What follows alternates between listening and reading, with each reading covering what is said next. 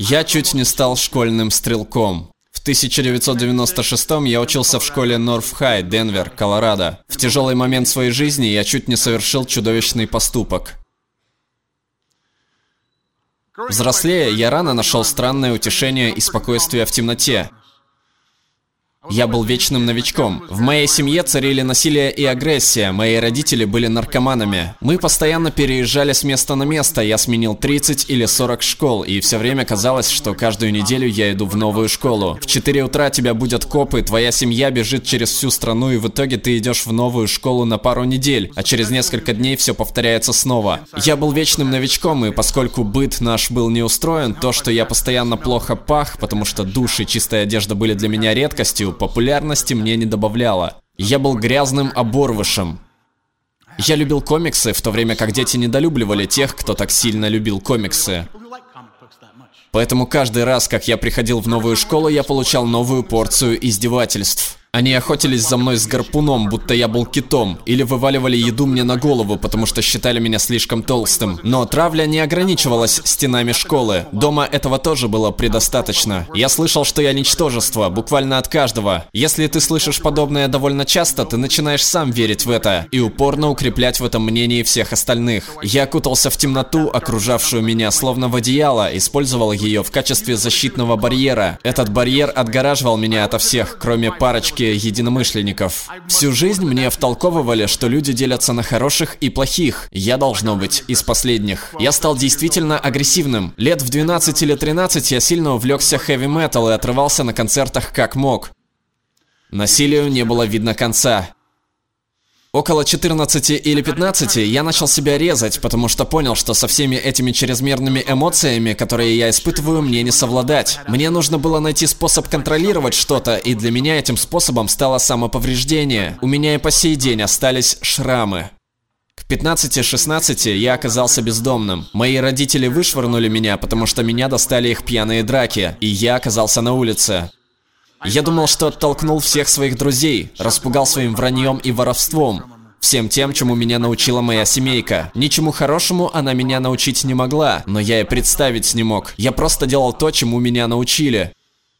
И вот мне 16, и я сижу в сарае у своего лучшего друга, который, как я думал, даже плюнуть в мою сторону не захочет. Я сидел в этом сарае с дырявой крышей на старом потертом стуле, покрытым толстым слоем паутины и грязи, потому что долгие месяцы к нему никто не притрагивался, а сквозь худую крышу меня поливал дождь. Я сидел с окровавленной рукой, зная, что если не сделаю что-нибудь, то просто покончу с собой.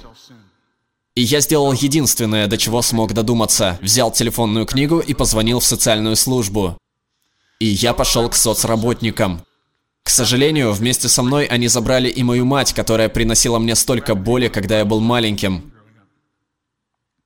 Вся ее жизнь прошла в переездах с места на место и общении с соцработниками и полицией. Так что она точно знала, что сказать, чтобы заставить их поверить, что я делал все это на показ, лишь с целью привлечь внимание. Так что они отправили меня домой вместе с ней. Итак, они отправили меня с ней домой. Она повернулась ко мне и сказала, в следующий раз старайся лучше, а я куплю тебе лезвие. В тот момент мне как будто сердце вырвали. Я, сломя голову, ринулся в темноту, в которую так долго всматривался. У меня не было ничего, ради чего стоило жить. В буквальном смысле нечего было терять. А когда тебе нечего терять, ты способен на что угодно. И от этой мысли мурашки по коже. Я решил, что мой поступок должен стать выражением высшей степени гнева и ярости, и приобрел оружие. Я собирался напасть на свою школу или торговый центр. Объект не имел особого значения. Суть была не в людях, а в том, чтобы нанести как можно больше ущерба за короткий промежуток времени месту, которое не особо тщательно охраняется. Оба этих места были идеальными целями. Жаль, что у меня нет более красивой истории о том, как я получил пушку. На самом деле это было по знакомству. В середине 90-х возле моей школы околачивались малолетние банды. Тогда проблема хулиганских банд в северном Денвере была довольно острой. Тот парень видел меня, знал мою семью, он продавал им наркотики раньше. Он знал, что на уроки я не хожу, я просто всегда в школе. Он знал, что я не торчок или что-то в этом роде. Я же не знал о нем ничего, кроме имени. Больше ничего не требовалось. Я знал, что у них есть доступ к оружию, они все время упоминали об этом. Я сказал, эй, ты можешь достать мне пушку? Без проблем, с тебя унция. Окей, дай мне три дня. Вот и все. Я ждал, пока в моих руках окажется пистолет, чтобы убить кучу народу. Но, слава богу, в этой темноте я не был одинок. Лучший друг, который спас меня, когда я спал в сарае, он понял, в какой я заднице. Я крал у него и врал ему, я брал его вещи и портил их. А ему не было никакого дела, он все равно привел меня к себе и проявил доброту, простыми поступками. Это не та навязчивая доброта, когда говорят, могу ли я что-нибудь сделать для тебя? Я могу сделать что-нибудь, чтобы тебе полегчало? Как мне тебе помочь? Он просто сидел напротив. Эй,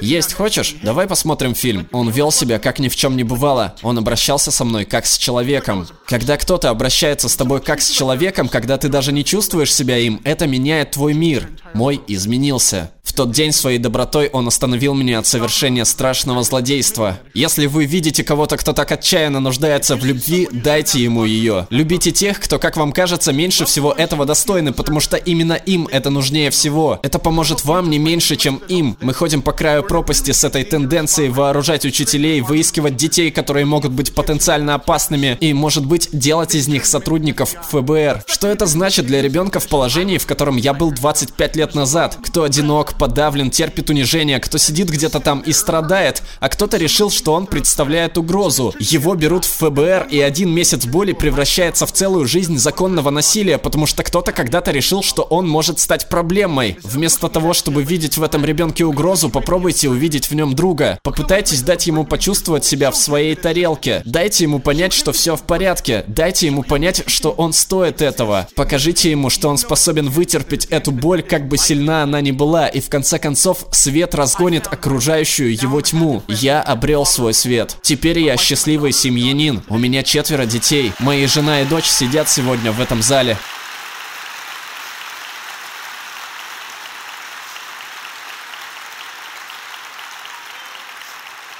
И более того, тот самый друг, что спас когда-то мою жизнь, тоже здесь, потому что дружба не умирает.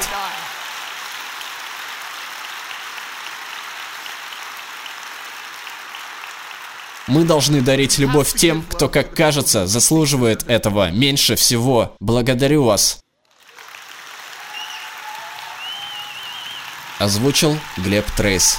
Перевела и отредактировала Соня Барушка.